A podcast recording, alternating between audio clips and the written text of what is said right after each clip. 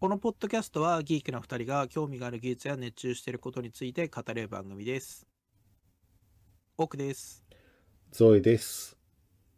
先日ですね、2日間箱根に行ってきた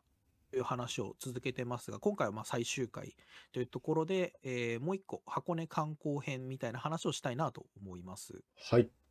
えー箱根旅行としてですね、まあ、先日お話しした箱根本箱さんををですね、まあ、ゆっくりお昼過ぎ、お昼前ぐらいにチェックアウトして、えっ、と、大涌谷ですね、箱根大涌谷に行ってきました。はい。うん、で、大涌谷って知ってます？なんか名前しか知らないです。ああ、私も実はそんぐらいしか知らなくて、はい。まあ、自分は大涌谷っていう観光地がある。大涌谷は観光地らしいみたいな知識だけ入れてて、まあ、じゃあそこに実際何があるのかみたいなことを知らないまま行ったんですよ。はい。箱根観光地的には大涌谷はある意味大きなスポットですよみたいな書かれ方もするので、まはいあ一応行っとこうかぐらいのところで、まあ行ったんですけど、で行き方としては、まあ、宿泊してた、えー、と中郷浦から、えーケーブルカまあ、山を登って行くんですね。はい。でケーブルカーってどんなものかっていうのは、まあ今、ここで今映ってますかね。こう見てもらうとですね、車体自体が斜めになっててですね、この山の斜面を登るために車体自体が斜めになってて、そのケーブルを伝ってなのかな？走る車両があるんですよ。はい。で、これを使って山を登って、で、そこから乗り換えて、えーロープウェイに乗るんですけど、で、もうしばらくしてくると、えー見えてくるのが谷なんですね。はい。地上130メートルっていうのを渡っていく大トロパノラマをお楽しみくださいみたいなアナウンスが流れてた気がするんですけど、はい。あそれまでも、まあ、そもそもケーブルカー、さっきのあの斜めの車体で登るときもすごい傾斜で、まあ、途中の駅とかでも、まあ、外が見えるんですけど、まあ、随分登ったなっていうのを思ってたんですが、ロープウェイで一番登ったところが、まあ、なかなかの高さで、はい。で、その上で谷は、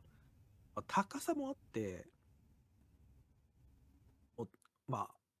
谷だなっていうのと、まあ、高いなっていう感じを、まあ、すごく覚えるんですけど、はい。この高さの感じ方ってちょっと違うと思ってて、地上130メートル自体って、まあ、都内にそういうビルとかってないこともないじゃないですか。はい。で、まあ、高いところって、まあ、そもそもあ高いビルとかの一番上は展望室みたいなところとか、まあないわけじゃないと思うんですけど結構この辺の感じ方は違ってて同じぐらいの高さの都内のビルみたいなのから下を見下ろすのとはちょっと違った印象があって、うん、こうロープウェイで、えー、とすごい開けてる。まあ、車内には、えロープウェイの車内にはいるんですけど、足元とこうじ地面がつながってない感覚の中で高さを感じるっていうので、多分同じような高さのこうビルとかよりもより高く感じたんじゃないかなと思いますね。うん。で、見下ろす中でこう気になったのが、あいこう今見るとこう白いのがぼやぼやっとしてると思うんですけど、あの硫黄が噴出してまして、はい。ああえーこの多分一番右側のところがこうきちょっと黄色く噴出してるんですけど、まあ、そこは分かりやすくてあの硫黄の自然産出って教科書しかでしか見たことなかったんで実は結構これが肉眼で見れた喜びが結構大きくて、はい。まあ、煙ってるところの周りがちゃんと黄色いっていうのが、まあ、本当に硫黄が噴出してるんだっていうのは分かってちょっとすごい感動しましたね。うん。うんこれはなかなか見ることがない体験だったなってとこですね。うんえー大涌谷に着くと、まあ、観光客の方がたくさんいまして、はいはい。まあすごい開けたところで、えっ、と、こう、今き切り替わった写真で言うと、真ん中のところをこのロープウェイが通ってて、で、その周りは、まあ、硫黄が産出してるのもあって、で周りがあんまり植物も育たないらしいんですけど、はい。あの奥の山とかだと同じぐらいの高さなのに木生えてるじゃないですか。はい。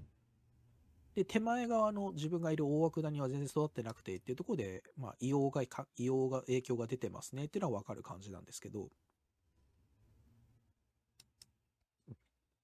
まあ、この辺を観光客がたくさんいて、あのパシャパシャと写真撮ってたり、セルフィーしてたりみたいなとこですね。で、名産の黒卵のお店がいくつかえーあって、まあ、それ以外にあいわゆる普通にお土産屋さんみたいなところがいっぱい数店並んでましたと。はい。えー大涌谷のお土産屋さんって、あの伊豆のお土産をも実はいっぱい並んでて、はい。で、わさび加工品みたいなものをいっかいいっぱい並んでるんですよね。はいはい。でわさびそばとか、えっ、と、単純にあの、いわゆるチューブのわさびとか、うん。みたいなものもなら、あの、わさ、えっと、チーズわさびとか、はいはい。わさびチーズなのかなみたいなのも並んでて、まあ、いくつか買ったんですけど、え、なんで、そもそも大涌谷で、箱根で、伊豆なのかなって、えー調べてみると、実はあの気づかないで私も写真撮ってて、撮ってたんですけど、うんあの、富士箱根伊豆国立公園っていう扱いになってて、はい。あ国立公園としては1個のあのは範囲内なんですね、伊豆自体も。ああ、そうなんだ。あそういうこともあるらしくて、まあ、ここに伊豆のお土産があ実は並んでるのも、まあ、あんまりはいはいはい。変な話ではないらしいということらしいです。まあまあ、地理的にはまあ近くはありますけど、もんね。そうそう、そうですね。なんか、箱根の、自分の中で言うと箱根から大涌谷に行ってるんで、直接的な関連性は見えないですけど、そもそも国立公園としては同じ枠だ。はいはい。へえ。えーまあ、ちょっとこの写真を掘ると、あの、こさっきみたいにこう白くもやもやと硫黄なり噴出してるじゃないですか。はい。で、火山ガス注意ってなってまして、はい。なので、あの、このた奥に、あの、大涌谷自然研究路っていう、もうちょっとその噴出口近くに行ける道が、なんか予約すると入れるらしいですけど、はい。そこなんかはですね、あのー肺にび持病を抱えてたりとかする方は近づいちゃいけませんよってなってて、はいはい。うんなんていうかこう、ある意味こう、危険地帯とのふ境目にあるうん。国立公園みたいなところとしては、なんか本当に自然との境界にあるようなところがこの観光地だったなって感じがしますね。なるほど。で、今の通り、まあ、近くに噴出口があって、まあ、そんだけあると、こう、硫黄の匂いみたいなものも、まあ、感じるんですけど、まあ、そんな中、私ちょっと一個気になったものが、まあ、誰も興味持ってなさそうで、面白いなと思ったものが一個あって、あの、バリケード、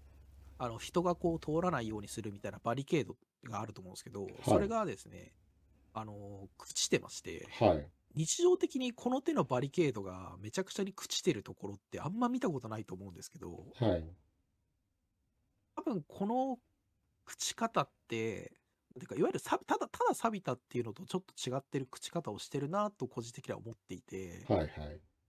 多分場所柄硫黄の影響を受けてそうっていうところで、この辺も面白かったですね。うんうんうん。うんあのこのバリケードの写真撮ってるのは私しかいなかったです。はい。みんな大体あの山とかあの噴出口を通ってましたね。ああはい。というわけで、まあこんな感じで大涌谷を観光してきましたってとこですね。はい。うん。はい。3回にわたって先日ですね、箱根に2日間、えー旅行に行ってきたので話をしてきました。行き方としては、まあ、ロマンスカー使ったとか、えー特定のホテルのお名前を出させていただいて、とか大涌谷にとかいう話してきたんですが、それ以外に足ロコ回ってきたりとか、えーもしていて、まあ、これ、今回の2日間だけで必ずしも箱根全体は回りきれていないなというのも感じていて、えっと、まあ、また機会があれば、えっと、行ってみたいなというところでした。もし、あの、実は箱根行ったことないんですよね、という方がいらっしゃったらですね、ぜひ一度行ってみるはいいのかなと思います。